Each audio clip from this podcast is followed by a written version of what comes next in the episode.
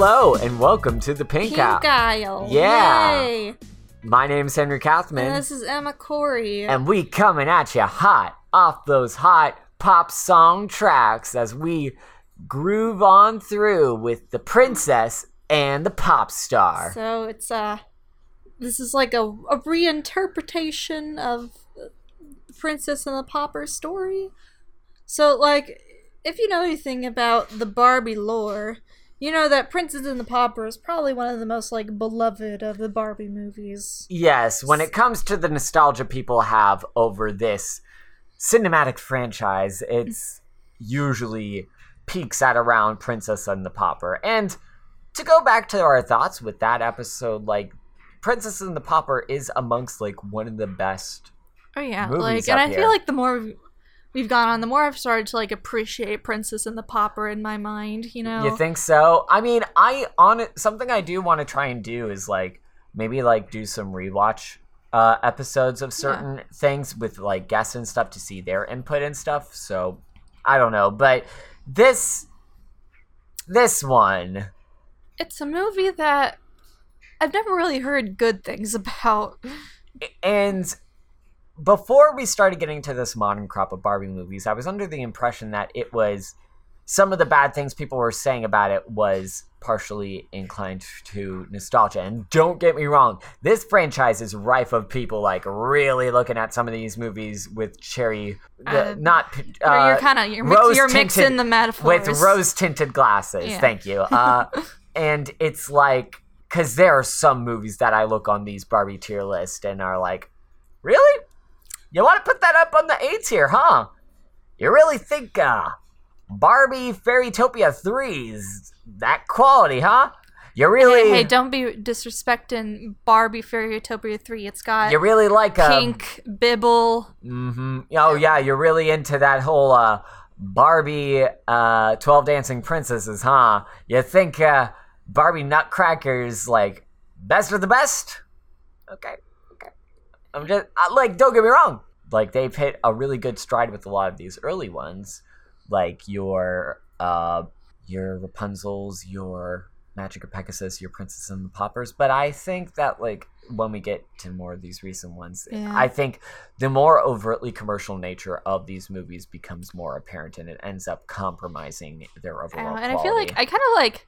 I just miss some of the low key vibes of the earlier ones, like you know. they were more subdued. Like I think something we can take for granted is that like a lot of these movies weren't like super campy. Like that's something that you would normally associate with this property. But I mean, you got to remember this was the early t- 2010, so this was the the peak of the LOL random XD humor. So oh yes, you know, we're we're in that era. we were in that era. Although I did want to.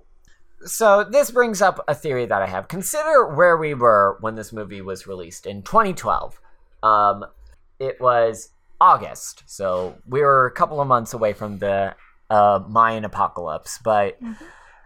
at this point, movies that had come out at this time: Princess and the Frog, Tangled, Princess and the Frog was like 2009. Mm-hmm. Like these movies had come out already, and Disney Enchanted came out, Mhm. and Disney was starting to become a lot more prominent force in terms of animation, and especially in the princess genre. And I think the original theory that I've had when we were talking about where they were in earlier episodes, like I believe that part of the reason why these movies are so well remembered was because the Barbie movies were filling out a pretty specific niche. Because by the early 2000s, like Disney was thoroughly distancing themselves from princess movies, and in that vacuum, Mattel was able to like capitalize on that by making the Disney movie, the Disney princess movies that uh, Disney wasn't going to make themselves under Michael Eisner and Katzenberg and all that. You don't mean? Those classic Disney princess movies like Cinderella 2, Okay, Beauty and the direct to video market, uh, Christmas. direct to video market notwithstanding, but those movies aren't as Little well. rem- Mermaid 2. yeah, but those movies aren't as well remembered as these movies. I think that by the Snow White 2, Grumpy's Return. I uh, I can't even tell if you're joking at this point now. I could have swore they they might have been. Treasure Planet 2, the second Treasure Planet. Oh, God. Yeah. No They never actually made that sequel. No. shame. Re- make that a live action movie, Disney. Like, you cowards. Make live action Treasure Planet. Show us, like, which sexy, like, himbo you can get to be Jim Hawkins. Like, the gay. It's gonna be Timothée Chalamet. It's the only person yes. it could be. Oh my god. You say him, and now I can't think of literally anyone else. And I can't tell if that's a good or bad thing. Yeah. How many other uh, m- men with that haircut exist anymore? I mean, Ezra Miller could probably do it. Even I mean, I know. Oh God, we could get a gender fluid Jim Hawkins. Yes, I know. Disney wouldn't go that far. They I would know. like they would have them be cis, cis so- in the movie, and then in like a interview, be like, actually, he was really non-binary the whole time. We just never mentioned it. Anywho, Princess and the Pauper, pop star. Oof. Start. You know what? I'm hoping that it's good because I feel like people are probably already coming to this movie like not really being for it because they love Princess and the Pauper. So you know what? Maybe it can be, you know, not bad. I'm I'm I will have low expectations, high hopes, and I think that's a very healthy Just like. Brendon Urie always said, you gotta have high, high hopes for a living. I can't believe you've done this. you bring that man's name to our into the aisle you- itself. You don't like Brendon Urie? I don't. Uh, anywho, I Hey, if you hate him, you gotta let him go. I like that one demon song he did. The, What demon song? the one where he transformed into a demon. His hot TF song. Oh, yeah. I think that's most of his songs, to be honest. Like, I feel like most of his songs he's like, Anywho, I'm actually Princess and the. Popper. This is a movie that is going to be interesting because for the first time in a while, we have a new writing team and a new director. Mm-hmm. Zeke Norton is a bit of a veteran in terms of computer animation. He did two episodes of Reboot, which makes sense because he's working with Mainframe, but also he did the visual effects for that classic 2012 Movie Yeah. 2012. Yep. And also the first Percy Jackson movie. Everyone's favorite. Everyone's film. favorite YA adaptation. Yeah. Yay! But oh I don't know. I think it'll be interesting to see like a new director take. Yeah. It was Mo- like, it would just be nice to have something that has like a bit of a different vibe than others. Hopefully. yeah, like- we'll see. But alongside that, we also got uh, two writers. This is a bit of a writer combo of Steve Granat and Cydne Clark, and similar to uh, our other set of paired writers. Uh, Mm-hmm. oh God, I'm trying to remember their names now. Oh no. I don't remember. Man. Yeah, but similar to like some of the other pairs of writers we've had, like these seem to be like a package deal, and the two have like worked together on a lot of other shows. They did writing for the original Teenage Mutant Ninja Turtles. They did writing for that one uh, 101 Dalmatians cartoon from the early 2000s, which was a thing. Uh, and notably, they did uh, X Men Evolution, which is a thing that you have fond memories of. Yeah, I watched some of it back in the day. Yeah.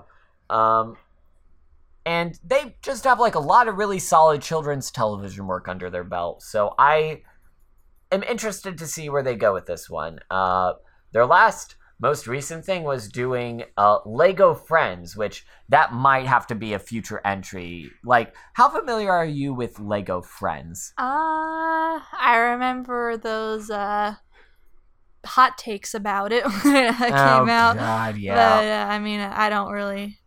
I didn't know there was a TV show based. Oh yeah, it, they've been running this TV show since 2015. Yeah.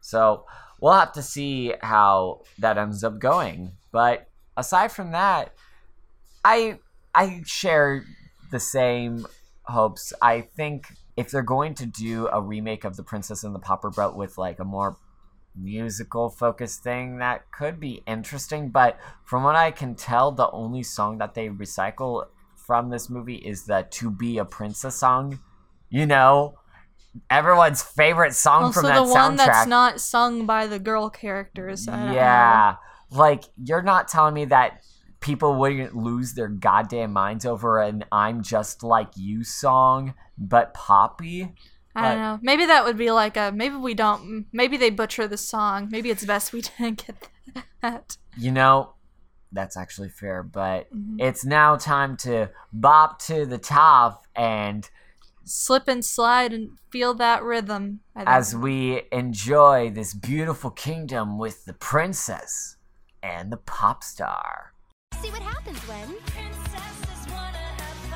The all new movie musical Barbie, the Princess and the Pop Star, starring Tori. She sings. A princess who transforms to a pop star. And Kira, she sings too. A pop star who transforms to a princess. They sing together. Two in one, twice the fun. Wow! Tori and Kira dolls and other dolls sold separately. DVD coming soon. The Princess and the Pop Star. You can own it on DVD September 11th. And we're back. So, What a movie that was. a very bizarre movie. But you know what? I didn't hate it. I also did not hate it. I gotta tell you, I mean, right off the bat, not as good as Princess and the Pauper. Yeah, yeah. Big Surpri- shocker. Yeah, surprise of the century. But it's. I do feel like watching it, there are a lot of moments in this movie that I was thoroughly uncomfortable and did not enjoy. But I will say, this is actually amongst one of the more enjoyable one of these modern Barbie movies that we've watched. Yeah, and you can tell i'm not sure if just like having the new writers but there's like a kind of like you can feel like they put more effort into this movie than they have for something like mermaid tale 2 or like Yes, I agree. It, the, it's such a strange co- set of contradictions in this one. Like, on one hand, it feels like they've been able to cover all of like these different ideas and they like were really trying to do something new, but at the same time they do just so many baffling decisions that like really like they cover these certain story beats and cover like almost these quotas and it makes you wonder if like Mattel has a certain requirement for what these stories have to be. And that like almost if it if it doesn't have a horse carriage if it doesn't have a horse carriage if it doesn't have some of the even in magical- this world where they have cars. Yeah or if it doesn't have like certain magical elements there's got to we'll, be random unexplained fairies that are we'll there. get to the we'll get to the fairies but but at the same time there's like a lot of this movie that feels very i don't know creative in how they are trying to go about this like for example the music what is your thought on the music in this one Um, I thought the music was decent mostly. Like mm-hmm. we got so we got a mix of like some original songs, but then we got some like pop songs retooled for this movie. Yeah, I I gotta say, inc- thinking about some of those retooled pop songs, uh, we got two all-time classics. First, we got Cyndi Lauper's uh, "Girls Just Want to Have Fun" being remixed to "Princesses Want to Have Fun," which really gives a spoiler for how some beats of this story are going to be. Yeah. And then uh, the other one is that one song, Perfect Day. It's that one song that they use to advertise beaches, resorts, and or whatever tropical resort packages. Hmm, I have a, I have the need to book a fancy vacation to the Bahamas. Mm, yes.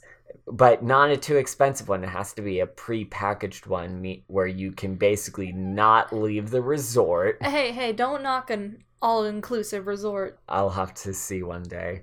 But yeah, so this movie begins with uh, the requisite pop star singing her uh, initial song, the first original song. The uh, what was even the title? I don't know. I feel like a lot of the original songs they kind of like blur together in my mind a bit. Like, That's that is very fair. like it's very it's very generic pop song.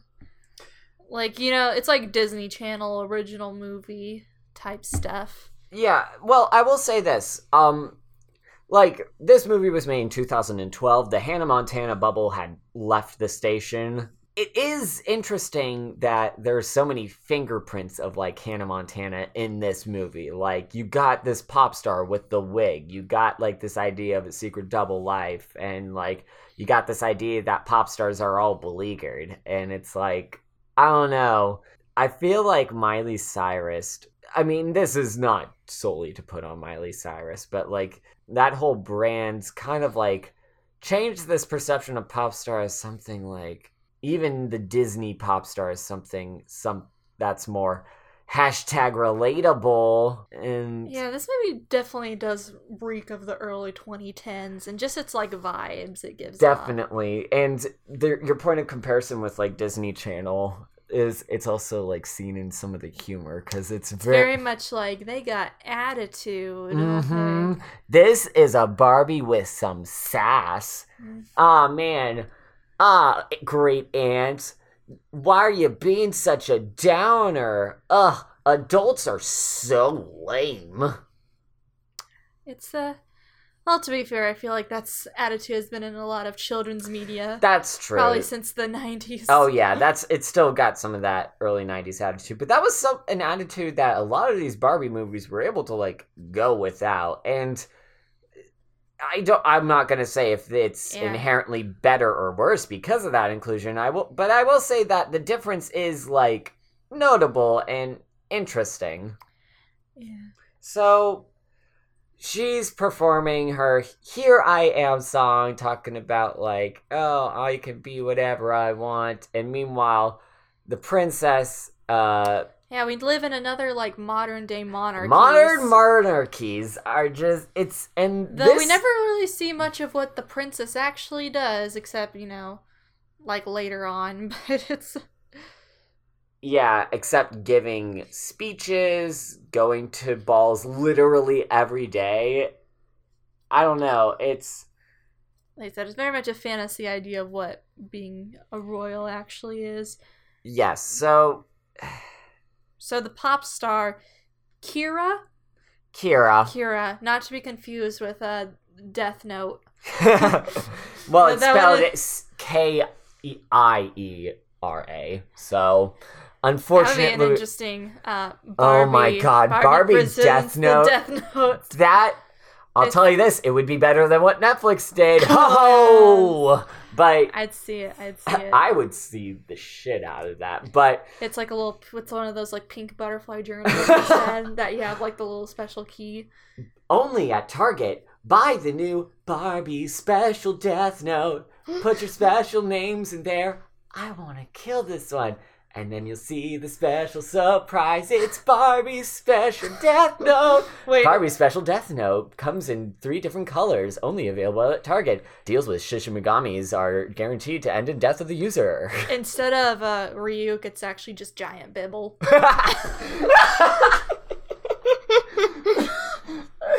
I'm about to do that all Shinigamis can macarons. You will take my eye. You gotta give me an apple, Linda. Listener, I gotta confess, it's been a hot minute since I knew anything about Death Note, but, uh. so, um, Kiera, she's this pop star, and she's giving out all this direction to her staff about, like, how her performance is gonna Yeah, go. and as she's like, as she's singing her opening number, where she does some interesting moves, and like, Okay, yes, yes. Uh, thank you for uh, reminding me. So, so she's doing her dancing, and right off the bat, we were like, "Huh, the sets on this are a little weird." And then suddenly they're covered in clouds, and then they transport to a different part of the stage in a different outfit, and we were like, "Wait, is there magic in this?" Is this a magic pop star? well, you see how magic exists in this universe is very abstract. Yeah. Because it's something like people that just exists but no one seems to really like pay much mind to it so like later on we established that both kira and victoria who is the princess have, yeah, or Tori as ha- tori have Yeah. Magic hairbrush and a magic microphone, A magic respectively. microphone. that Yeah, the extent of its magic seems to be just to change cha- outfits. change outfits, change clothes, or change. Well, hair okay, the microphone can change the outfit, outfit, and whereas the brush changes hair. That's how they do the switcheroo because it's they can't just like wear a wig. It's got to be yeah, even though Kira is wearing a wig, her hair is not natural. Like, uh, yeah. It's very like like it's sort of like magic exists, but from what we know, it's Like- really lame. yeah, Yeah, it's just like if I was to live in this world and to discover that my government officials had access to that specific type of magic, I would probably be like, I would probably have to process a couple of things. Because first off, magic exists, and that's crazy. And second, it's bad.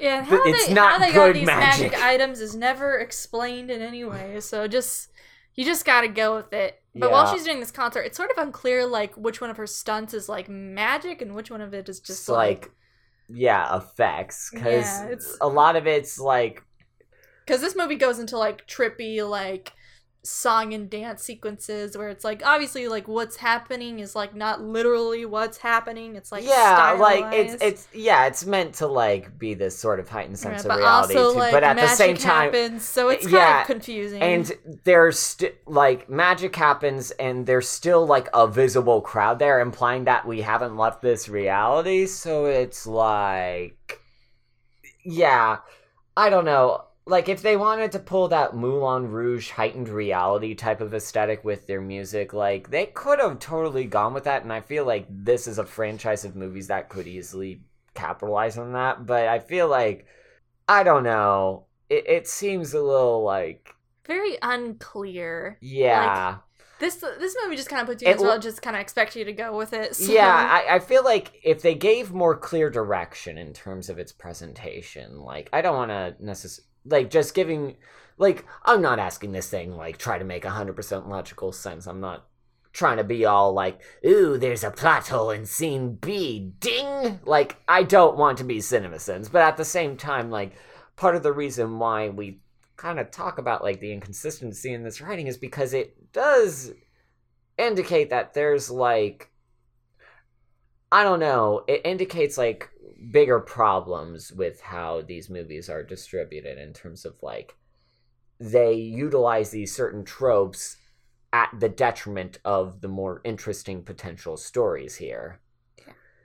So Yeah, so as this uh, concert song is going on, our princess character Tori is uh at some kind of ball, and there's this montage of her like playing and pranks her she's doing shenanigans. Yeah, and like so they got the aunt who's like the bitter spinster character of this movie. Oh Who- god. yeah, I'm, who like I'm surprised she's not voiced by Kathleen Barr. n- luckily Kathleen. Well, she's not a villain in this No, she's not a villain. I was very much expecting her to be a villain, but like they kind of just drop her Well, after like the I first mean, part of this like movie. Tori is kind of a jerk to her for no real Yes! reason. like, like she like very recently says like you know you are an authority you need to like take yourself seriously and you like need to have a- responsibility and all that stuff. Like you need to set a good example for your sisters and all that stuff. yeah because she's got like two little sisters in this yeah. one. It, it, it's it's doubly bad because she says stuff like, "I promised your mother that I would do my best to raise you," and like yeah because their their mo- this it's a dead mother in this one their father is also Their here father is but here. he does not do anything he does not do anything. He's just He mi- there. like he could be like he. I don't even remember a single line he has. Like he is just useless to yeah the, the movie is very not really about them. It's not i was like expecting to them to go somewhere with this like they did with prince of the Pauper with the older characters but that's just not where this movie ended up going. Yes, I agree. I so after the shenanigans and them us the having the the old and chew her out and her casually changing her hairstyle for the coronation with the magic brush. Then we cut back to Kira, who the concert's just ended. She's talking to her choreographer. She's arranging all these different like upcoming things for her because she's apparently doing like this really big broadcast that the record company is very excited about, and it's apparently going to be like her really big break type thing. Even though, like, who the hell watches broadcasted concerts anymore? But whatever. Anyway, so she's performing for the Kingdom's 500th anniversary. 500 years of sub- subjugation. 500 years of unquestioning of these monarchs. They give these uh, big fancy concerts, these royal balls to uh, elevate themselves Yes. while the poor starve. Uh, as yes, as we are going to be seeing later, the poor are starving in this movie. So uh, Yeah. we'll get to that. So, and this is where we meet uh, her manager character, who is okay, we've had a lot of gay coded villains, but like, I feel like in terms of gay coded villains, is it b- too bold to say that this is the most entertaining one we've seen? um, I don't know. Preminger is still like up there. We I we feel like uh, Preminger kind of gets more up there because he's like actually had more of like a scheme. Yeah, he had a scheme and he was able to be like he was able to be like somewhat threatening and Martin Short's performance in that definitely Yeah, helped. but we do get uh, another fun gay villain. He's got leopard jacket. Leopard prints, gold pointed leather He's shoes, got pink pants. He's he's the, and all, a and thin sides and his swooped he's, down. he's got that that Matt Smith and Doctor Who hair. Oh god, yeah, and he's, he's even got his own sloppy bear manlet Uh, to yeah, help him. he's he's got a, he's got his living partner sidekick Yeah, who's like the just like this. he's got big a dumb big piece of meat. Yeah, he's a He's like a gay Billy Mays. like that's the but with like, a, like a pun. Yeah, with a- an Irish accent for some reason. which- I would read an AU about those two. I I could read it, but you know, like I kind of just wish that movie was about them half the time. yeah, yeah, and I think that's that's But why I I want. say, like, he's not quite Parent Lover because No. one, he does not get a song, which was very disappointing. Oh my god, yes, especially since they built up the fact that he used to be a singer. I was expecting for a How Could You Refuse 2.0. Yeah, no, and he also like when he does evil in this movie, we'll talk about it later, but he almost kind of does it on accident. Yeah, most of his evil stuff is just like, like very petty. and boring. yeah, so it's like kind of felt like a wasted potential. Yeah, but whole I mean, in terms of the gay villain rankings, like Preminger still at top. Like, I mean, we got the gay weasel. He's like at the bottom, if we're gonna be honest. Uh, Actually, he's in a whole other tier of his own. Oh, really? He, he exists outside the realm of human comprehension. fair enough. Uh, but then you got like, uh, oh god, I'm trying to think of the other like queer coded villains in these Gay movies. fish. Gay fish. Oh my god. was your last last yeah, episode. that's fair. That's fair. Like, I, I feel like his pet plaything puts him below this guy, but uh, I don't know. Like, I would say, like, in terms of the overtly queer coded villains, this guy is in a second. Just in terms of like the sheer camp and enjoy. Actually, I don't know. I'm trying to think of like Tim Curry. You know, I- Although, although his character wasn't inherently camping, that was just what. yeah, Tim well, Curry he was just like kind of like the rat. king, Yeah, and then he was like that other character. the boring one. Yeah, yeah. God, You think they'd let him? They think they'd give him a really meaty role. You, You would think so. You get you like you're. I mean, I know Tim Curry's like pretty available in terms of voice acting gigs, but that still s- seems like a missed opportunity. Hmm. Anywho, Yeah, but uh, so we get Kira's whole thing is that she's a pop star, but she's like, she But- wants to be free. but she's like, I miss before I was super famous. Before I had to sell out, man. Yeah, it's one of those things. She's like, I'm tired of being modern Taylor Swift. I want to be old Taylor Swift again.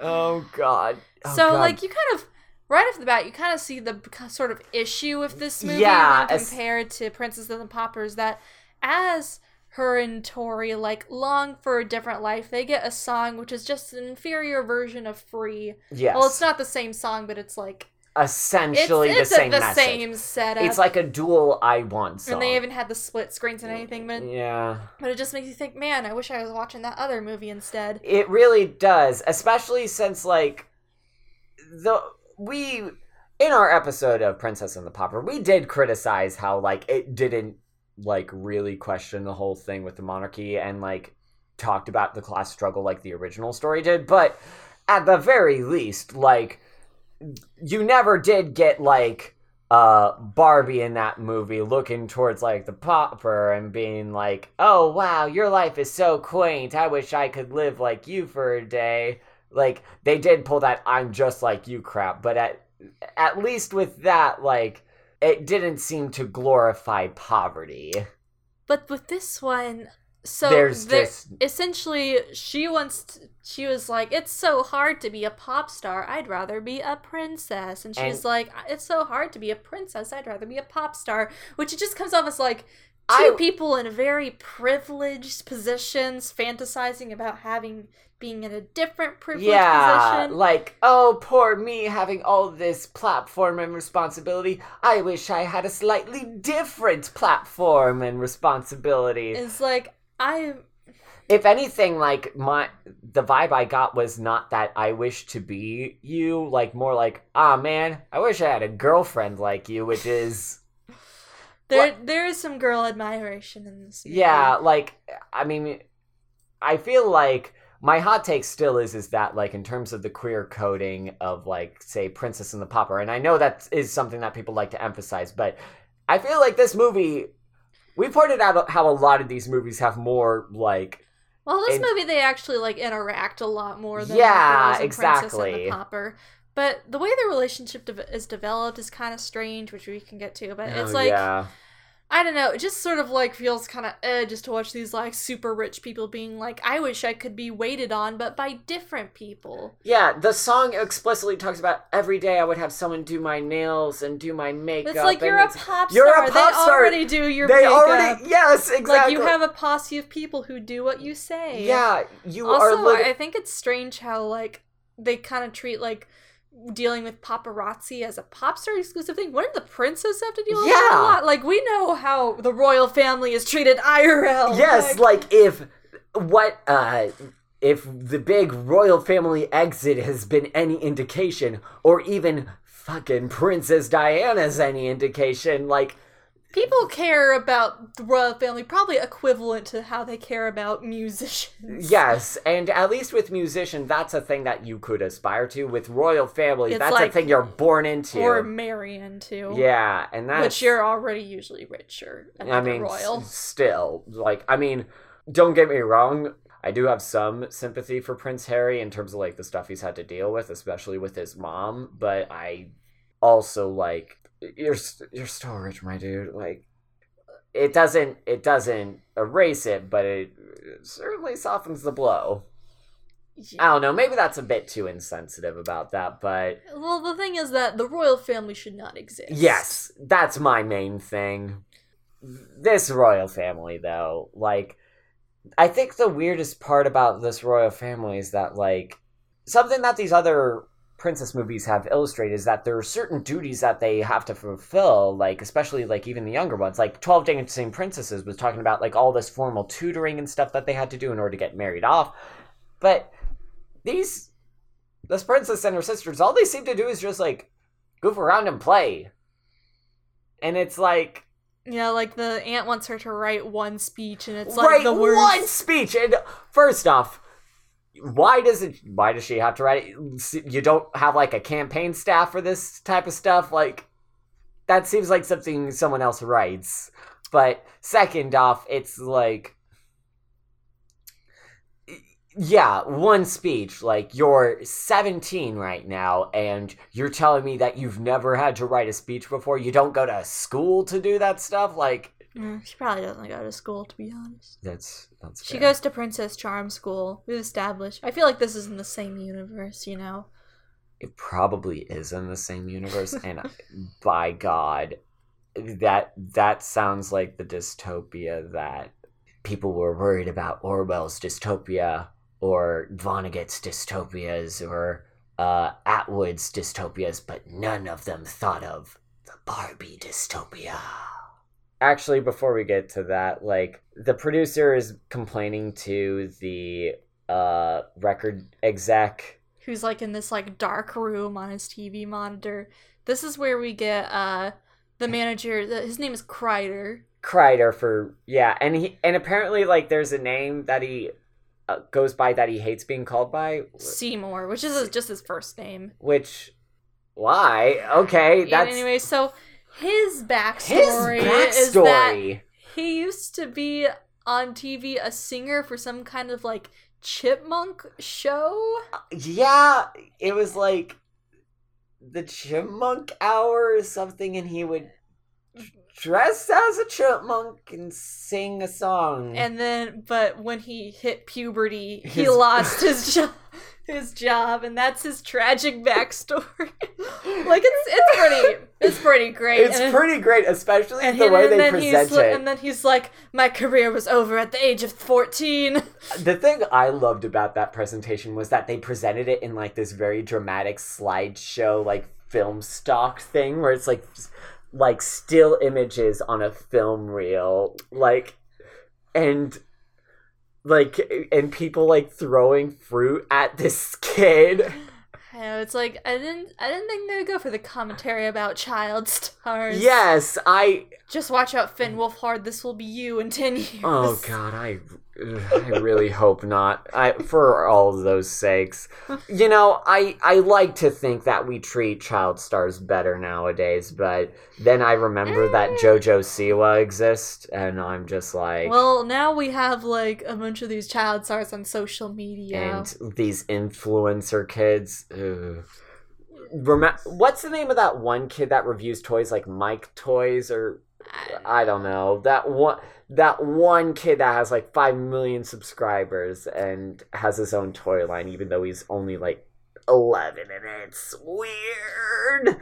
yeah, I always wonder what goes through JoJo Siwa's head. You gotta think about it, you know. I mean, she, She, like because of her brand, like she's like 15 now, but you know, sixty she- now. yeah, but she's got to be 12 forever essentially. Yep. You know, people have criticized the Disney Corporation for commodifying this sort of like image of the child star, but you know, I feel like we that sort of like blaming of like the big corporation. Don't get me wrong, blame the big corporation, but I feel like the sort of environment and the sort of like like big names in that industry that help to perpetuate that type of system like a lot of them are able to like hide behind that big old like Disney cynicism machine in order to actually like alleviate the fact of like, hey, child actor producers are usually really shady and like the parents are usually like exploiting the heck out of their kids. But oh, I guess it's easier to make fun of Macaulay Culkin and Lindsay Lohan, but What are you kidding about? Those those celebrities, they their children love having every aspect of their uh, identities decided. adolescent life uh, being projected onto the internet for everyone to see. Mm, yes. You know, like all the Kardashian babies. you know, we truly do live in a society. we do live in a society.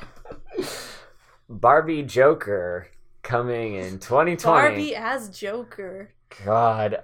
So abruptly, the next day, Kira's just at the palace, and they're just Well, we have this really weird transition where he's like, I know what I'm going to do. I'm going to seduce the aunt. I am can- going to seduce the aunt of the royal family. Like he's talking about, like I'm gonna break away from that producer. I just need to find my big break, or a wealthy widow. And it's Yeah, just like he wants oh, a sugar Mama. He just wants a sugar mama. Which you know what? Good on you for being honest with yourself about that.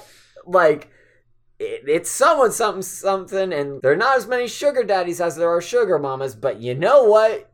if you're able to fill someone's heart with love in exchange for money, good on you. Yeah, it's just such a weird transition because he like talks about the aunt and then they're there. And at first I thought this was like a fantasy sequence or something. Yeah. Because she's like immediately into them. But then they Oh. like pan over and then now like Kira and Victoria. Yeah, okay, but before we get to Kira and Tori, can we just talk about the actual flirting here? Because he is, like, he's talking to, like, she's talking about, oh, you know, I found you quite charming on that chipmunk show, and and he's just trying to like avoid that and being like, oh, I don't want to talk about myself. Let me know more about you. And she's like, ooh. And it's just like, oh, this is like, you're just flirting with like a 50 plus year old woman. Good on you, my dude. Yeah. Hey, all women are queens, okay?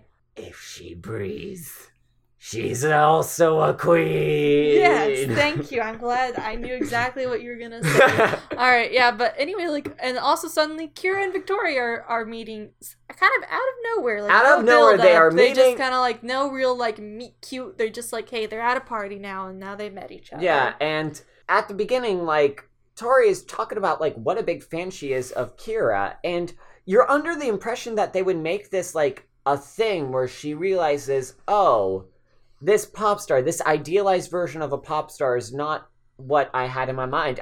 Like, I was almost like imagining that like they would pull the whole being a princess is, not what it's cracked up to be. Like that's the whole point of the prince and the pauper story. Yeah, you think this movie is gonna have one conflict, but then it turns into a completely different thing Yeah. towards the end. Yeah, and I just and I don't know. This feels like a slight missed opportunity, especially since like a big thing with pop stars is like thinking about like part of the reason why like so many of these like public figures end up having like a hard time adjusting to that like public sphere is because you have to deal with this element of parasocial relationships that develop and that's something that also you could talk about like there's a reason why the term pop princess is a thing like we tend to have this parallel idea of what it means to be a good princess and what it means to be a good pop star.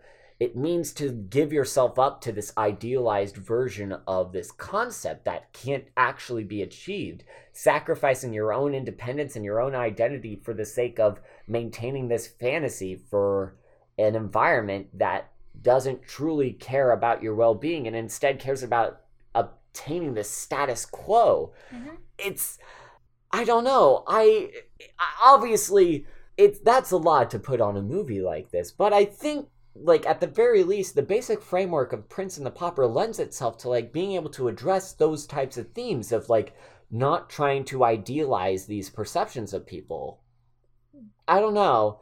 Like I even with like the whole villain's former child star story like you can like tie that into that. That feels like a very doable conflict Actually, this movie is about how a magical tree uh, keeps all the plants from dying, and they, they gotta save the magical tree. That's the real, uh, real moral punch. uh, so yeah, so uh, So the- Tori and Kira go to Tori's room, and Tori is acting like total fangirl about it, but I guess Kira's okay with it. hey, kira's she's- very okay with it. She's this. rich, so like, I eh, mean, she's rich, and, but she's like, she's got like the full shrine. She even comments, "Wow, this place has more pictures of me than my own house," and it's like, uh, that's a red flag. K- Kira, you should have experience with this, but okay. Uh, but yeah, yeah, so essentially, like, it's Kira whole and Tori kind of just sort of instantly become, Become- best friends. Like Yeah, no it- real development to their relationship. It's just like exactly like they're that's that's part of the thing that just like rubs me the wrong way like a movie that not a movie like something i had to watch recently was that one black mirror episode called uh rachel jack ashley 2 the big miley cyrus one Ah. and that was an episode also about pop stars and like that sort of relationship and that is also a story about pop stars that like starts off as a potential commentary on how hard it is to like be a public figure like that but it just ends with like the characters just becoming bffs with that pop star without really examining the dynamic of that initial relationship and in this movie they again they don't question that and, and now by making making me think about Barbie presents Black Mirror. Oh God, I I mean I just it, it's Kind of surprised they haven't already made some kind of Barbie commentary episode. Oh, give Charlie Brooker some time. He will probably come with some very surface level criticism about the thing. Hey, did you know that Barbie sets unrealistic standards for women? Did you know that if you become too reliant on phones, you might not know how to interact with real people? Did you know that Barbie dolls are actually alive and the same as people? Wow. wow, What a twist. Wow, Charlie, you really pulled the mirror over us, put us through the looking glass. Charlie Brooker's kind of a hack in my mind. Anywho, the they're doing a tour and they mention how like, oh wow, we have these magic microphones and this magic hair. Wow, what a coincidence. And it's and that just brings to mind like They come with our accessories. Yeah, buy it now at Toys R Us. But the thing I want to know is like, I understand the hairbrush being given to Tori. Like, that seems like the type of bullshit that a royal family would have. But a microphone to Like a. a magical crown that determines royal blood. yeah, exactly. But like, a magic microphone. First off, microphones are like. Like we never really learned new. much about Kira's backstory except that she like started singing when she was very young. We don't really They really said know. she started singing at six, which feels like, uh, that So feels a little shady. that maybe she was already born into privilege in the first place. yeah, like the fact that she's so well adjusted, kind of like, hmm, And you know, like that could have been the thing with the villain. They could have had some sort of like parallel. I'm just like you. yes, we were both born into show business, and we were both burned by the spotlight. Yeah, that, that, But that no. doesn't happen. But uh, so they figure this out, and they figure out well if they switch their outfits and their hair, they look like exactly like each other. Hmm. It's time for some shenanigans. So they, Also, they're dogs. There's dogs there. There's the prissy dog, and then there's the energetic male dog who's all random who's all like bacon. bacon. oh, here's my tail, and it's just like. Yes, guys, I too saw Up a couple of years ago. It was much more charming then. I miss I miss the cats. miss- I miss the cats too. These were just and All my favorite I will cats. I will I will say Victoria, Jennyanydots, a Barbie version of cats Bomb would also be amazing. Demeter. Barbie Alonzo. Phantom of the Opera. That'd be good. Oh, That'd be someone I could see them I potentially would doing. I would love that so much. But Barbie is like Barbie is Christine, but she is also Phantom of the Opera. Oh. Yeah. So they can have a fancy Barbie where she's got a black dress and she's got a fancy mask. Oh, you You think you, people want to eat that up? You, the goths, would love that. The Monster High crowd would love it. Also, Mhm. you would just awaken the Phantom fandom. You just know that Lindsay Ellis would start buying like 50 of those things and do a big old review of it. Raoul would be Ken, but it would be like Who would the Barbie would be like the fa- the Phantom, but instead of like the Phantom being like creepy possessive, she would be like a toxic friend who's pushing Christine Barbie into doing things Yes, she doesn't yes. want to. And it's And about then- like learning that you need to stand up for yourself. And then she's like, Phantom Barbie, you need to self love instead of projecting your issues onto me. wow, I realize that true beauty comes from within. Yes. Okay, and the Phantom would have like would be perpetuate this self-loathing by I don't know having an evil bat sidekick, Yeah. and then uh, who would the Persian would be like this mysterious detective lady who's trying to discover the Phantom, and oh, And, and they Mattel, let us write these movies. Oh, we got the ideas. Imagine the songs they could make Oh for Oh my it. god. Like, I'll tell you this, it would definitely be better than Love Never Dies. oh! Not Just- a high hill to jump over. Okay, yeah, but Oh, it's a hill nonetheless. I feel like we keep on getting very distracted. Yes, so. Because this movie's very distracted. Like, it just goes from random plot Anyway, point to plot point. established they can change their appearance, so they decide to keep their appearance, and they go around the castle doing some shenanigans, All the while, like, Seymour's just like. Laying it on thick at He's this laying lady. on so. well, she's thick. like showing around. She's like, "This is the royal can opener." And he's just like, oh, I wonder what else it could open. Oh. Uh, Not literally, but it, had Oh. the vibe. It Oh, the- it definitely like you just know that like those two, well at least the and this is probably like the first time like oh god a dude's into me oh my god this is it's been it's been saying that 12 that years. aunt hasn't been getting like all the ass her whole life? I don't Okay, believe I'm- anything Oh, else. I believe she used to get a bunch of ass, but ever No, since she had no. to start raising that ungrateful Tori, Ah, she's yeah, she's she's like- been out of the dating pool, having to be a surrogate mother to these ungrateful little louts, and now she's finally meeting. now. Yes, I am also rooting for her. I'm just picturing that. After this movie, spoiler alert, like Seymour fails and probably gets arrested, but I just picture that like she still goes to visit him and and get what's it called when like He- uh, she, it's like like when you're like pen pals with like a like an inmate, An and you inmate? send like what are what is that thing where like couples visit their uh like partners in prison there's the uh visitation. not visitation but there's like that it's I- don't know. It, there's a term for when like the prisons let like certain prisoners like spend some alone time with their significant others.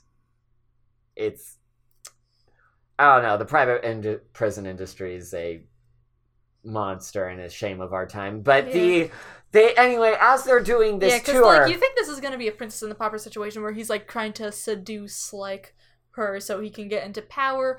But then again, this movie then this movie takes a hard turn into where just magic where uh Tori opens a secret a door secret that leads to this like garden area where there is a magic tree that Magic tree! blooms diamonds. a diamond so tree. this is another reason to burn the rich. They got they keep They the magic diamond, diamond tree to themselves, and she like and she gives. And meanwhile, at the gala, they are talking about how there is a drought that is causing Oh, yeah. the kingdom to suffer.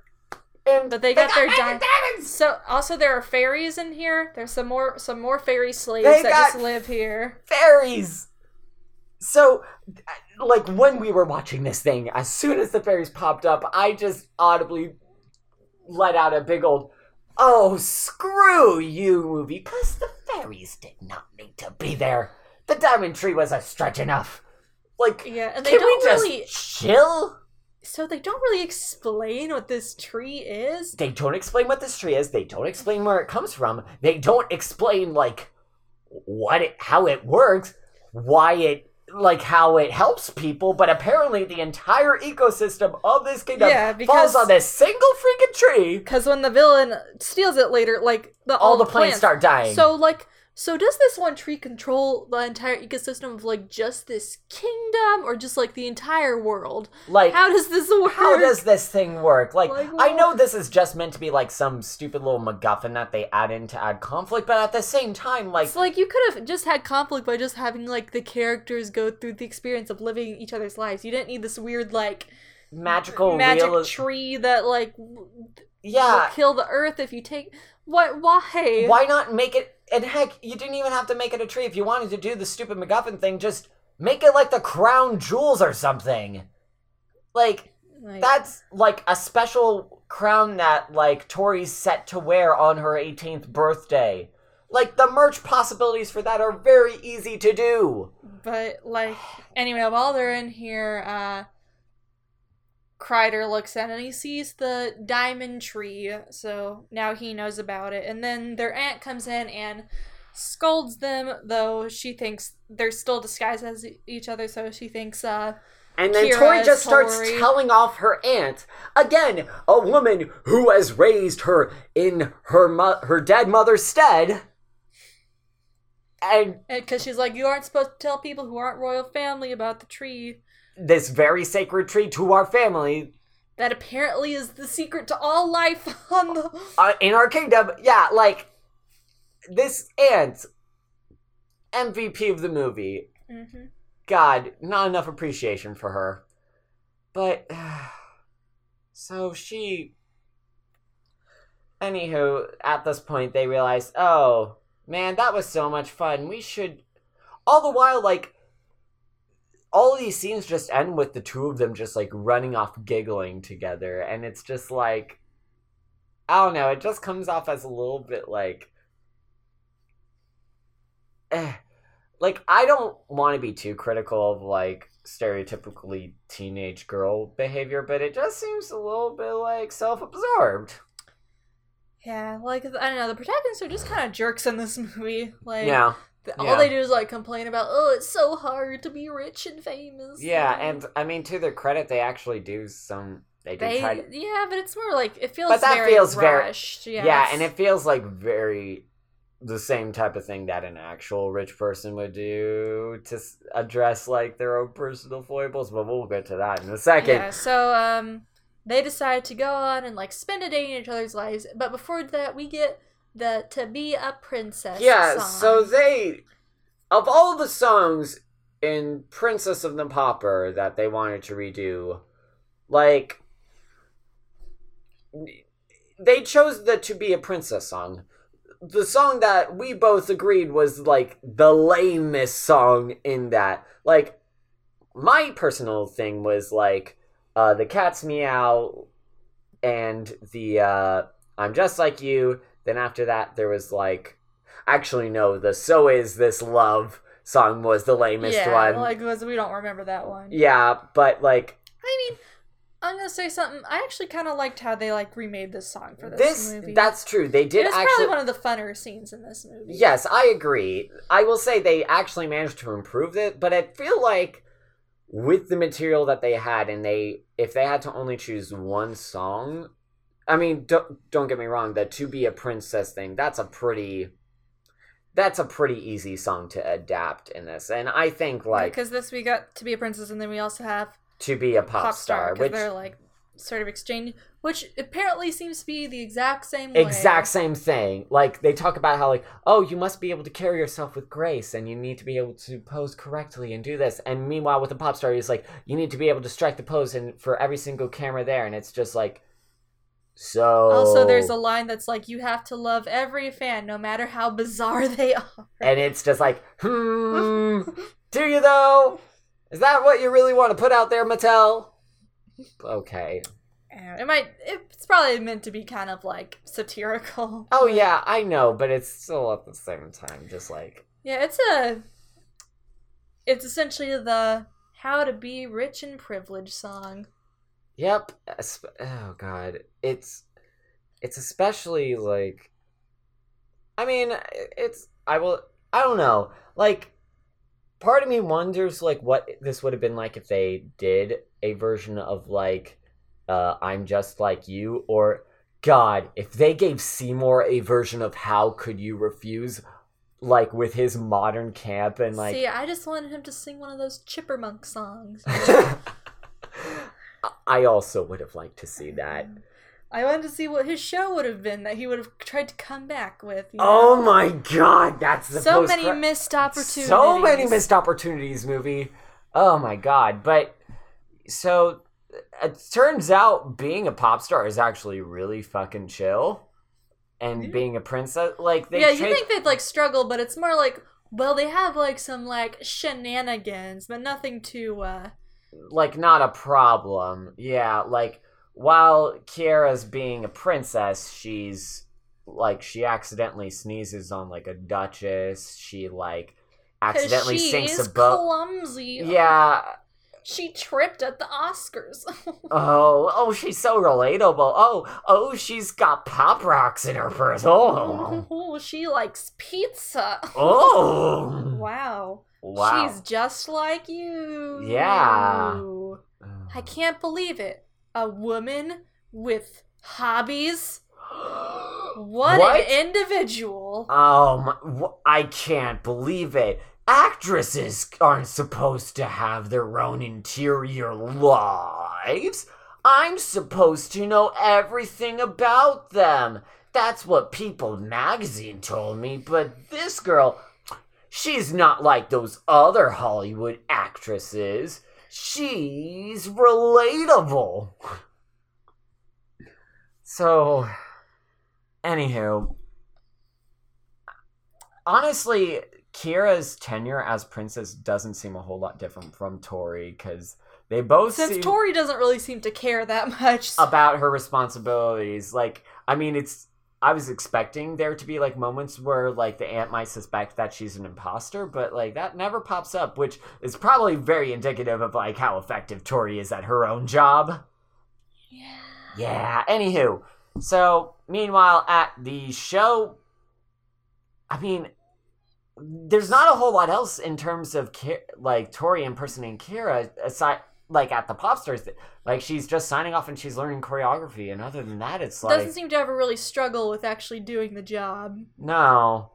But So- and and they also even so- to stay longer doing Mhm. things. and she gets to like and then she starts walking around her neighborhood and she's never been to a certain poor neighborhood before where she just runs up into like two teenage girl fans and it's just like and it's and she's like wow i've never gotten to walk around in the streets before and it's like okay true but also what makes you think that a pop star is able to do this thing like every day even as like a tourist in a different country Yeah, it's kind of weird that they would just let her just like walk off. Like yeah, especially since this is like a pair like she has a big conf like concert. Yeah, but anyway, she meets these two girls and they're talking about how they're big fans and they want to go to the concert. And she's like, "Well, we got tomorrow night," and they're like, "Well, we can't afford it because everything is bad for the flood." They after Not the a, a drought, Yeah, which dra- is like that's the kind of thing where like, oh, they gotta add a thing like actually it's a drought, so it's like it isn't just that people are poor; it's that things are especially bad now. yeah, Like, like natural like natural disasters have caused like the economic conditions to worsen and like and they seem to get into the idea of like and Ki- and uh, Tori is like, I never knew the poor suffered before. and it's just like I mean, and that's a beat I think that the original Princess and the Pauper was lacking, but I think Yeah, but even here, it's just it's just kind of like and it's just like wait like in like a fantasy thing i could understand that with the sort of harsh divides that feudalism encourages but in a modern story with cell phones and the internet and you don't know about this and you're going to become a monarch does it look great And like they solve it instantly because she calls Kira and she's like, "Okay, we'll just make the final concert free." yeah Apparently, that's something they can just do. No Wh- pro. Yeah. The thing I like to imagine is that like instead uh Tori bankrolls the concert and makes admission free, which seems like a thing that a royal family would actually do, which is something I'm surprised they didn't just immediately do for something like this, but Yeah, I don't know. Whatever. Also, what is Kira doing in this section? She's like, oh, she goes on a date with uh, Kenbo. oh, Who's in this Kenbo's movie? here. Who's this? Yeah. What how would you describe his presence in this movie? Not very uh, felt. He's just kind of there. Like, it's strange that Princess Charm School's Kenbo had like a more defined personality. Like, at least with Kenbo, they had that weird gimmick where they pretended to talk all regally as like a goof, but this one It's is just his thing here. He knows nothing. He cares to know nothing. He is there, he is there. to be himself, yeah, and and we love him for it. Really. do we love him though? Is he, I don't know, like a rich Kenbo 1.0 has already set such a high standard for Yeah, that hard. Kenbo goodness. You know, at least at least the Kenbos of our day are allowed to be fun and stupid. Except in the past when they were just kind of bland most of the time. Yeah, that's fair. That's fair. Yeah, but uh Tori I mean Kira as Tori is spending time with Tori's little sisters and they immediately figure out that she is not Tori. Which good. I'm glad they're not stupid. But aside from that, I was I was gonna think about how like I don't know. This also felt like an opportunity for them to like for her to like realize, oh, like hey guys, I'm not this like they could have given this opportunity where like the sisters realize oh wow this pop star also like struggles with things and and is like a person and we should respect her humanity but like again they don't go into that but and then yeah, she just spends time with the sisters, and then she writes this. She just instantly writes the song that she wasn't able to write before. yeah, she was struggling with like getting an album. because she had to go back to her roots of play. White girl on acoustic guitar, Yes. baby. I will write love story again. Yes, I shall Romeo, appeal to the. me. I shall appeal to the 18 to 25 demographics. So she writes this song, and also there's some like weird visuals where her and the little sisters are like in the Fl- sky and flying on kites and like Yeah, jumping on music it's- notes. It's like we said, they this is a movie that felt very tailor made for like the new YouTube landscape that had emerged by the 2012s, where like this is a movie that I remember having like a lot of these individual songs just uploaded onto the official Barbie channels, and it's just like it it's like I don't know, it feels like a lot of these songs were tailor made to like account for that sort of stuff. Yeah. but yeah.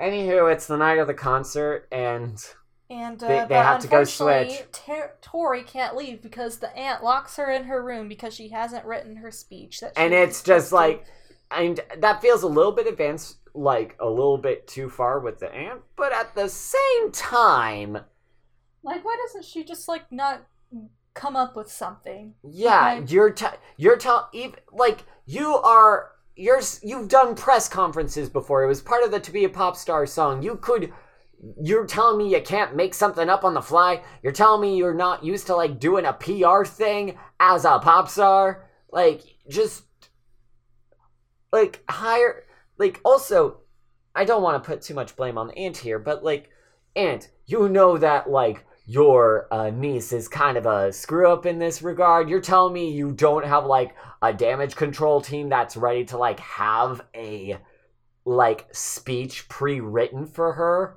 That feels like politics 101 in terms of magical kingdoms, but Well, either way, she is stuck, and as this is oh my going god okay on, i don't not to interrupt you too much but the uh i would have loved the idea like what if like she was given these pre-written speeches but tori was like none of these things feel true to me and to which dan can reply but you've spent the past weeks trying to come up with the speech and you haven't given us anything But Henry, that would come off as too close to an actual character arc. you're right how foolish of me. Yeah. Anyway, as stuff's going on with the to- with uh, Kira being stuck in, Tori is in a bad situation because everyone in the concert is waiting for Kira to come out, but and because they haven't been able to switch, like Kira, like Tori's going to have to perform as Kira, and she's like getting some stage fright, which And- is something they kind of like hearkened to before, but And Hmm. as this is going on, Kreider, who has uh, already cut ties with the shady record Yes. deal guy, is going to go and steal the diamond plant so he Mhm. can fund his uh, comeback concert or whatever. yeah, which why why do you need to be famous if you have a literal diamond tree? Like I feel like it's for pride for him, you know? you know, He probably is already kind of rich. He just, you know, he wants to be more He wants rich to be in so the he limelight can be again. famous. Yeah. that's fair. But so he goes with his his sidekick Rupert to steal You know, he should his have just his got. lover Rupert to go steal the the you know, tree. he should have just gone on the Kickstarter route, like pulled those nostalgia points, being like, "Hi, I'm Seymour. You might remember me on my tenure, but I have an exciting new streaming platform idea for you. It's called Monkflix." Where you can see the best family entertainment all in one Only pla- 90s kids remember the Chipmunk Show. like could have totally pulled a Butch Hartman on us. Anywho, See this? This is Seymour Crider now. Feel old yet? So anyway, eventually Tori has to go out on stage and she's real nervous at first and And then she runs off and grabs a guitar, and then she comes back and she's able to sing the song. so- Yeah, and she starts like just doing an acoustic cover of her initial song. And that's cool. And then she starts doing the full song and like it's regular thing. And we did mention it before, but these backup dancers gotta have most of the weirdest, like stiff white people dancing. Okay, It's yes. kind of- Like it's very straight. I mean, it feels very authentic to some of like the actual sort of choreography you would see in a pop concert. Like I will say this, the direction of the actual concerts, like you do get the impression that like the animators who have done this have had to like do those types of music videos and like camera work before. Like you got the pop zooms, you got like the sort of like handheld cams, you got like the like it does actually look like a concert, so I guess credit to them for like authentically directing that scenes. But aside from that, um, eventually, like she performs the song, it's good, yeah. And then meanwhile, like the the dog discovers the secret, helps uh Kira discover the secret door, and they end up going out to go foil Seymour. Yeah, and then at some point, uh, Tori ends the song and she goes, and they get on the carriage, and also Kenbo is there, and he does not know what is going on. He does not know what's going on. because he like tries to like talk to like because Tori has changed back her hair at this point. And he's trying to like talk to her about the date she went on, and she's like, "I don't know who you are." It's- which makes her, him want her more, which is like Oh, a little like, huh. But so they end up reconvening, and oh yeah, we forgot to mention the shenanigans with uh Kreider and Rupert trying to get in because when they find this, because they know where the special door is, but they're trying to open it. Which I thought like this is gonna be another like only those of the royal blood can open yes, the door. must have the blood quantums but no, they just it was just a push. It was a push button instead of a pull. Yeah, because he was just like starting off with like a crowbar and then ramming it, and he does like a jump kick onto it, and then And he he- grabs an axe to try and hit it, but and she almost takes Kreider's head off.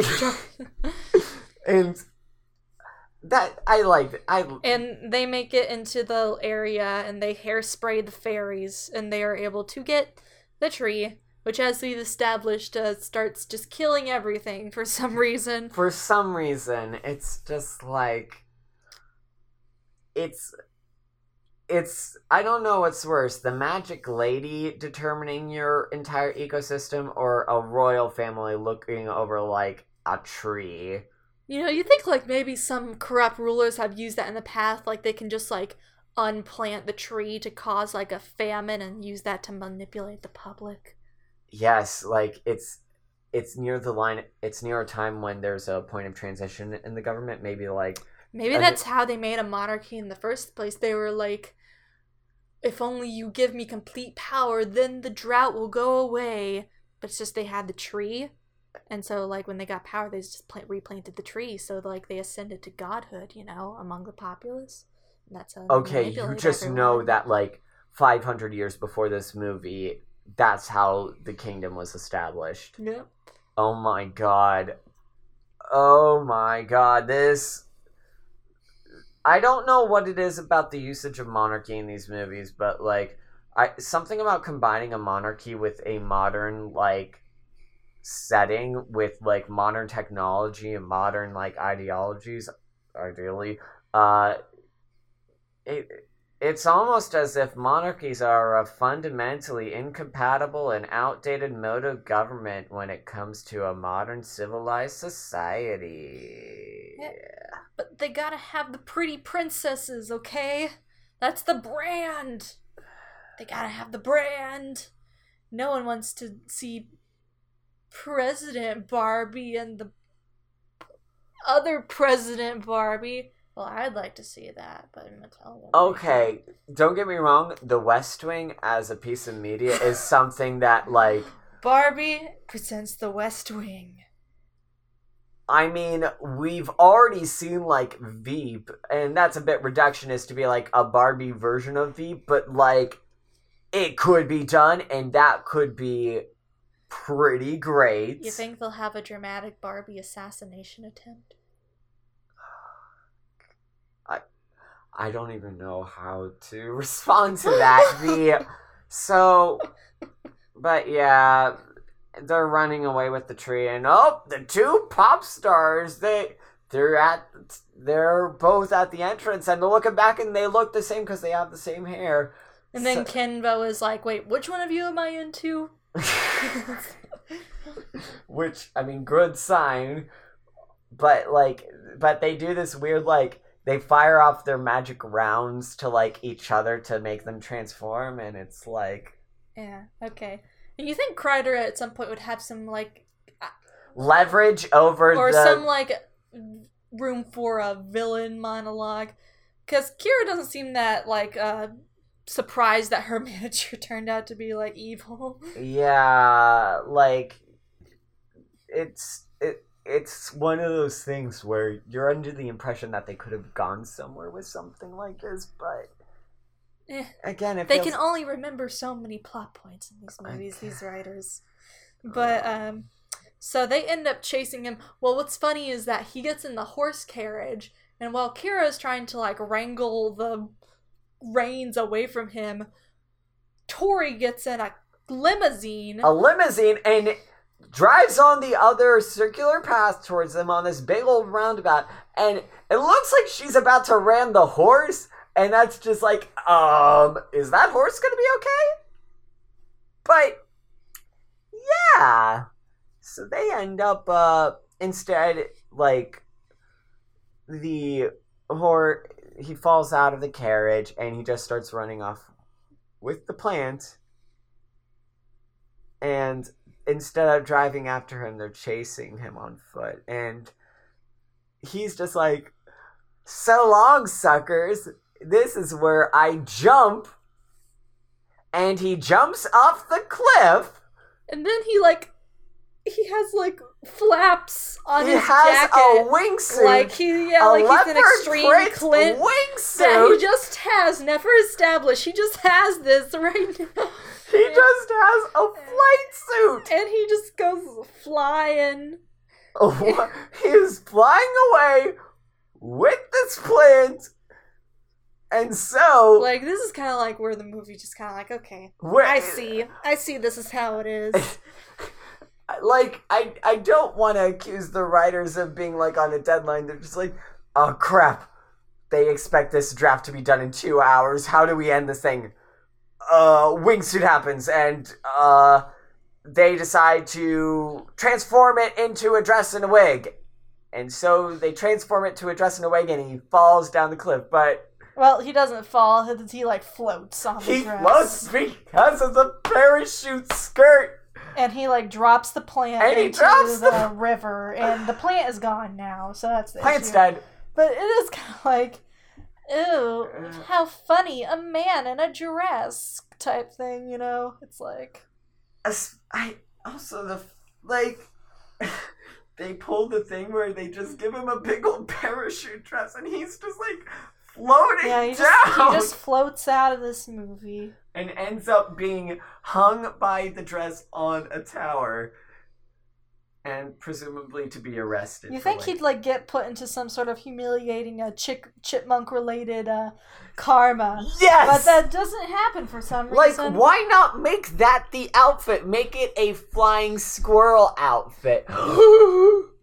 that could have been instead of like the wingsuit. Yeah. that he could have been a flying squirrel and he says i always have had this same just for the occasion like you would think like i would definitely believe that this is a guy obsessed enough with his past that he would have a chipmunk suit under his clothes at all times just ready to like Definitely. Like they could have just made this so much funner if they actually leaned into things. yeah But- uh, yes but Yeah, so he's defeated and then they're like Wow, the plant is gone. What do we do? And they're like, "Oh, those uh, diamonds we took out from it earlier." yeah we never mentioned the fact that the fairies when they first see the diamond tree they give them little diamond seeds which i guess is a fucking thing this tree gives them Yeah, so but that's tree not has infinite diamonds where apparently if you plant the diamonds it creates a new tree so that problem is solved pretty much instantly Yeah. so it's kind of like uh, who's the point? But Yep. They replant the tree, everything's okay. And they do Tori one. goes to the concert and then they do songs together. Yeah, but not before like during the song he says like this song is dedicated to my honorary sisters and it's just like oh okay so you're just like ingratiating yourself into this family unit huh that is a okay and talking about how like now we're best friends and it's just like I don't know that whole fantasy of becoming best friends with your favorite pop star that is just it's usually uh hmm. that's a type of fantasy that gives me the heebies and the jeebies. It's okay. She's rich and she's also rich and famous, so it's okay. Yeah.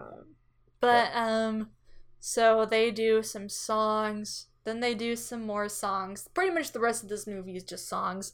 Also, we learned from a montage that uh, Tori finally gives her speech and she is going to set up a social services program for uh, the poor people. So Which that actually took us aback because this is actually the first time any one of these freaking movies actually acknowledge like, oh hey, I have this power to actually overtly help my people through government policies, and it's just like, you know what Oh. else would help the people? A democratically elected government. and Or just giving them some of your infinite diamonds. Redistributing some of that wealth, maybe. Maybe, but I mean, it, con- compared to all these other movies, it's almost radical. That they even acknowledge it and like Yeah, have like, which is solution to it. A little bit concerning. And Hopefully, one of these movies will be woke one day. oh, one, one day. I mean, yeah, yeah. We're talking about presidents. I'm surprised they haven't done some kind of like Barbie as the president thing to like coincide with an election year. You would think that feels like very ripe. Like, oh my god, as poor taste as it would have been on that year, if they did that in 2016, that would have been. Hmm. But I mean, yeah, they get some new outfits. Barbie gets like a pink hair wig, so it's like cool. I guess are they a double act now? I don't know. Is like she just a part? Who knows? What is who ca- cares? yeah. So Movie's that's over. yeah. Yeah. So uh, what'd you think? I I thought it was okay. Like I said, there was some like fun sequences in here. Like, Yes. it, it felt. It didn't feel as like you know like uh it doesn't seem like these writers really went to write this movie type thing as this one. Like it felt like there was more like conscious effort to like make something good. But of Mhm. course, like it's always just gonna pale in comparison to like the original. yeah, and it's like I mean it's I guess it's different enough from Princess and the Pauper. Yeah. It doesn't really feel like it. I get the impression that when they wanted to make this movie, they realized they wanted to make this movie without Princess and the Pauper in mind. Like they wanted the idea, oh, what what's big right now? Princesses, pop stars. What if we did like a switcheroo story? And then they realized, oh crap, if we make this movie, we do have to pay some lip service to Princess Look, and the Pauper. if Frozen has taught us anything, the one thing better than having one pretty princess in your movie is to have two of them. That's Yeah, marketing gold. I mean, yeah. I mean, pretty much a lot of these movies have like facilitated like some type of like pair of princess like Princess and the Pauper, Diamond Castle, Yeah. uh let's see, what was the other like Mermaidia, that was Mm-hmm. another big one. Like it's it's a pretty common formula.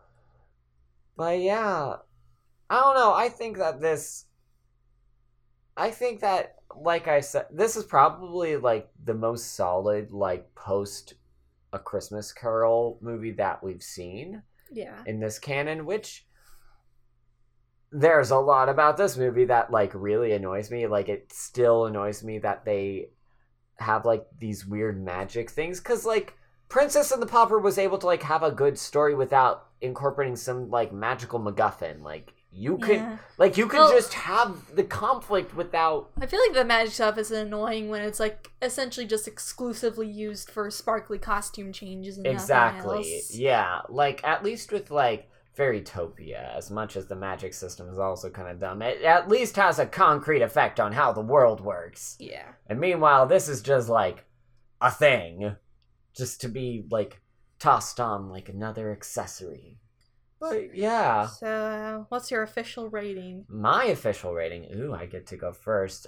I mean, I don't want to be too charitable, but I do kind of want to give this uh three uh magic microphones out of five.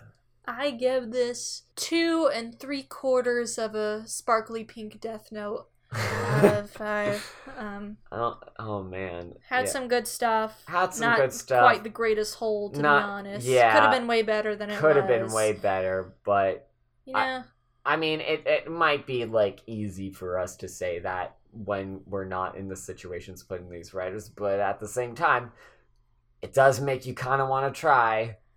God, one of these days, we're just gonna have to sit down and pump out a Barbie screenplay. We got so many ideas. We got so many ideas. Okay, so what's what's next on the, The agenda? The next movie in the canon is going to be uh oh boy, Barbie and the pink shoes. So just gonna keep on going with that commercialization thing. Oh, I've heard about this one. I actually think this is the return of like the one of the original directors, like the Prince, the Nutcracker director. Uh, let's see. I've heard this one's got sort of like almost like a homage to the older Barbie movies Oh, because it's got like a ballet kind of aesthetic to it. interesting. Because it's got like Oh wow, yeah, we got Owen Hurley coming back for who this was like one. some of like the original directors. Also, he also directed A Perfect Christmas. Interesting. Interesting. So I've heard this movie has kind of intrigued me. I, I don't really know much about the plot Neither of it, do but it, I. at least from the outside, it seems like it's kind of like a throwback to sort of like the style of the earlier, And I feel having like, like this like ballet dance type thing. and I feel like there was a place for that. Like I feel like if Mattel was going to keep on releasing like two of these things a year, like they have been until 2017, I believe. That's Mhm. when they. I think like something that definitely would help is like if you release something more modern and then contrast that with something that's a bit more traditional fairy tale, like having that little bit of balances Yeah. can go a long way with a lot of this stuff. And I feel like this is starting to be the stage like by 2012, like this, I mean, granted, they're going to be like pretty young at this point, but this ends up being about the time when that if they were to keep on releasing these movies, like having a more modern story contrasted with something more traditional would be good because by 2012, like you were starting to get some of that early Barbie nostalgia, and some of these girls who grew up on Barbie were starting to have kids of their own. It is interesting now, like like both you and I, we are kids that like like we're starting to grow up when these movies were first popping up. Like uh when the first movie popped up, I was five, you were like Uh, 2001? Oh yeah, Uh, you're a baby. Yeah, I was, yeah. You're a baby. But like again, we still like grew up with these movies and now Mhm. we are like in that generation where some of us are having kids now. So I'm very interested in seeing like if parents in our generation are like showing these movies to like their kids cuz I feel like these are movies that like do hold a special place in a lot of people's hearts. Like there's a reason why like these movies have stuck out and there's still like so, like a group of people that will still watch them. So it's like yeah, I'm just kind of I'm interested in seeing what this movie is gonna be like. Exact. Yeah. So, uh, until then, thank you for listening to another episode of the Pink Aisle. Uh, Yep. we hope you enjoyed This it. endless Barbie void. this we just endless Barbie void keep that on swirling around. we just went on a lot of different tangents on this one, but we do need to make an episode that's just like our ideas for Barbie movie scripts. We really do. You know, if you want to do something like that, uh, feel free to do a couple of things to support the show, like rating us on your podcast platform of choice, uh, giving us a nice review, or just even leaving stars. Uh, you could follow our Twitter at Pink Aisle Pod, uh, where we post latest updates, and you are will be able to hear the first time when our episodes are going up. Or uh, if you want to support the show even further and let us do like little special things like those bonus episodes, or and hopefully do a uh, Bibble fan fiction reading. I still need to get on that. Like I promised we it. got some good stuff. Oh, there's good stuff. You need to send me more of those links, and I will get. There's only so many uh, on Archive of Our Own, but I feel like if I Oh. dug at other sites, I could find some Oh, more. I'm sure you can. I believe in you, Emma. Mhm. Oh my God, you you are right. We didn't look at like the fanfiction.net Uh-huh. for like Diamond. I Castle feel like if you like scour, like there would be like an Wattpad- obscure Tumblr blog. Oh yes. Oh god. Oh Wattpad. That'll. Oh, I know what I'm doing with my evening now. So, I think with that, uh, thank you so much for supporting our work. But before that, Emma, you done do the writing. yeah, I work for the Shield at USI. Yeah. Read my stuff if you want to. I Please. Read her ahead. stuff. She's great. Support her. Oh, thank, Thank you. Yeah, yeah. And support Henry too. He's really good at the stuff he does. the stuff I done do on the internet. And you can see the stuff I done do on the internet by following me on Twitter at Kathman Henry on my Tumblr, which keeps a pretty nice portfolio of everything I do. Uh, henrykathman.tumblr.com and patreon.com slash henrykathman, where some of, hopefully some of those aforementioned uh, Bibble fanfics will be up. And also, uh, when we're recording this, I am the designer for a uh, RPG. I also do tabletop RPG stuff alongside all the. As if I don't do enough projects here on the internet. It's never ending. Really. It's never ending for me. It's it's ridiculous, honestly. But I designed a tabletop RPG based off of the Cartoon Network series Infinity Train. It is a powered by the Apocalypse system, complete with character sheets, uh, a full rule book, and adventure templates. If that is something that you are interested in, check out the Patreon where you will be able to see all of those items. And uh, the current plan is that I'm going to be releasing this for free, so please this is I doubt the intersection for Infinity Train and tabletop RPG fans is big for Barbie, but give it a look. Anywho, uh, aside from that, yeah, I don't know why, but I'm just feeling like very pumped with this episode. Like I just feel very energetic. Yeah. But I think, Almost makes you want to buy some Barbie accessories. mm, yes, Like the special friendship necklaces. or the special friendship death note. Yes. Ah. Write your friend's name in it too. yes. I don't know how to end this one off, so until next time, remember be able to look for the special diamond trees and being a pop star is super hard. Yeah. It really sucks to be rich. Yep. Oh man. But just tonight, and you, if you have the time, just think of some rich person. Keep thi- them in your heart. keep them in your heart, They're suffering every day you just know with that the weight of their responsibilities. Mhm. it must be so hard to be able to hoard all that wealth and resources. See, Elon Musk, you may think he's happy, but all he really wants to be is a sovereign leader. you know, I bet he would like these movies. Oh, yeah. You know he's going to be crowning himself the supreme ruler of Mars one day. Oof. But until then, we'll see you next time.